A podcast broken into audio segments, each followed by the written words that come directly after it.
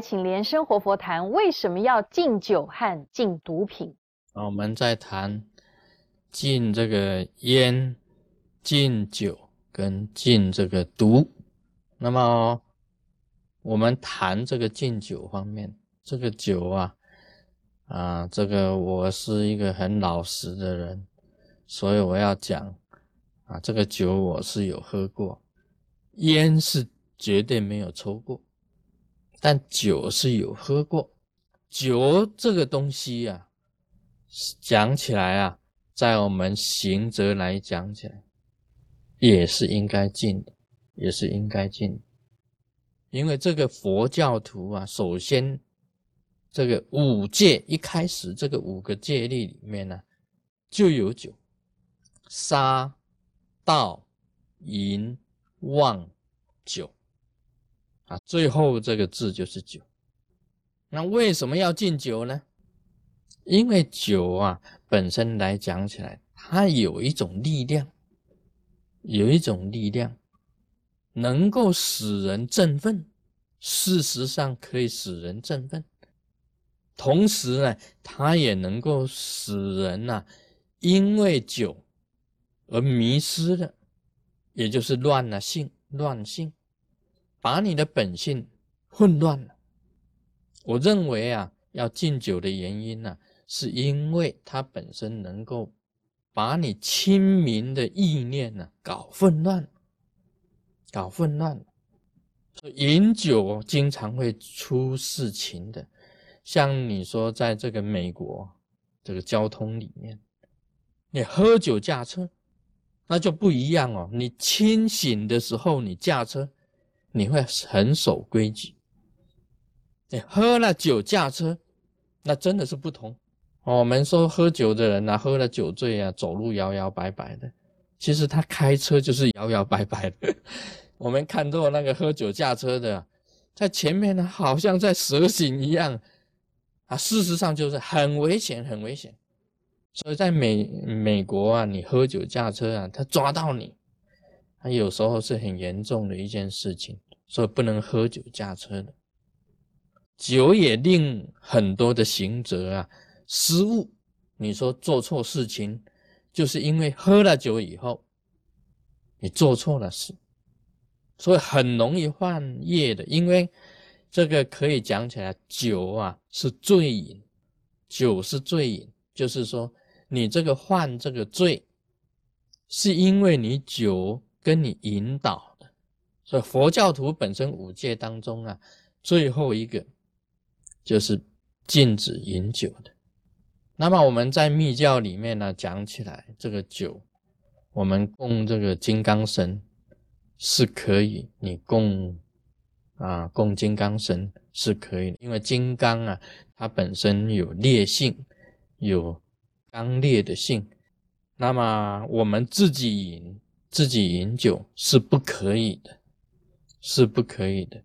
但是其中有开解，就是这样子。你假如是说吃中药，那么中药里面有规定，你有你可以作为药饮，因为你必须要把这个药吃下去以后啊，利用一点酒精的力量啊，使它挥发，然后运转全身啊，让这个那个。药力啊，在全身运转，这一点是可以开解的，作为药引。但是你假如是说天天都在做这个，好像说药引的话，天天拿脚来做药引的话，那是你本身啊换业，你自己本身换了业，哪有天天做药引的？哦，假如做药引呢，是可以开解，其他的不可以。那你不能因为这样子，你就天天说我要啊做喝酒做药引是不可以的。那么我们也晓得，这个酒它本身会迷惑人，会变成一种罪的一种罪业的一种啊一种引导。所以佛教徒不管如何，通通一定要要禁酒。密教里面呢，我们也是这样子讲。我们也常常这样子讲，你自己本身呢修行的基础还不够，酒还是禁的，酒还是要禁的。你自己的根基不厚，还是要禁的，因为它本身的益处并不多，反而害处比较多。益处不多，害处比较多，所以要禁。那么关于这个毒方面来讲，那更不用讲了。要禁毒方面来讲，因为酒不能喝，烟不能抽，毒根本就是不能碰的。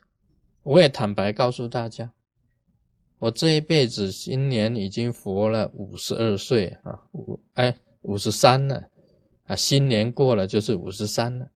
我从来没有真实看过毒品啊，cocaine 啊，大家讲的，哎，cocaine，我没有看过，我连碰也没有碰过。那么我也不能谈这个东西到底是如何迷人啊，如何啊，如何这样子。但是依照我们本身的这个知识和我们本身所读的书。这个东西是很迷人的，你碰不得，因为你碰了这个毒品以后啊，你就入了迷惑，入了这个迷，一入迷惑啊，你没有办法自拔。所以，我们学佛的人呐，是学的是清明，清明就是你一切事情你要清清楚楚、明明白白。但明明知道这个物品呢，可以迷惑人。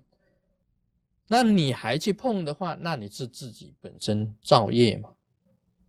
你自己本身就是造业障的，因为你只要碰了那个东西以后呢，你一生啊，在这你一生当中啊，你没有办法自拔，完全是一种依赖嘛。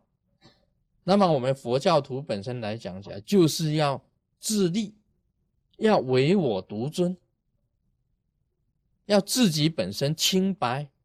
对每一件事情看得清清楚楚、明明白白，你怎么可以入这个迷惑呢？所以这个毒品当然是要禁啊！尤其啊，它本身所害的众生啊，实在是很多很多的。一时的快乐啊，我讲毒品这种东西就是一时的快乐，那么其实就是永恒的悲哀。一时的快乐就是永恒的悲哀。啊，我们从知识上也知道，这个毒品呢可以破坏脑神经，破坏身体的器官，破坏种种的那个神经啊，跟所有的器官。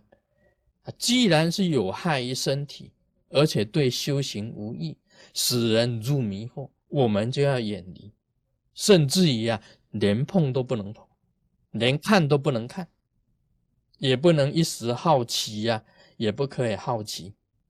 所以，我们啊，佛教徒啊，作为一个佛教徒，就是做一个清清白白的佛教徒。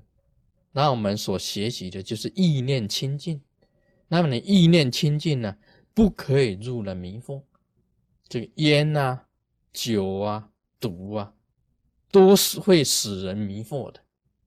那么，我们啊，守戒律的这个佛教徒，通通要远离啊，烟啊，远离酒。跟远离这个毒，所有的毒品都不可以的啊！今天就讲到这里。Om Mani p a m e。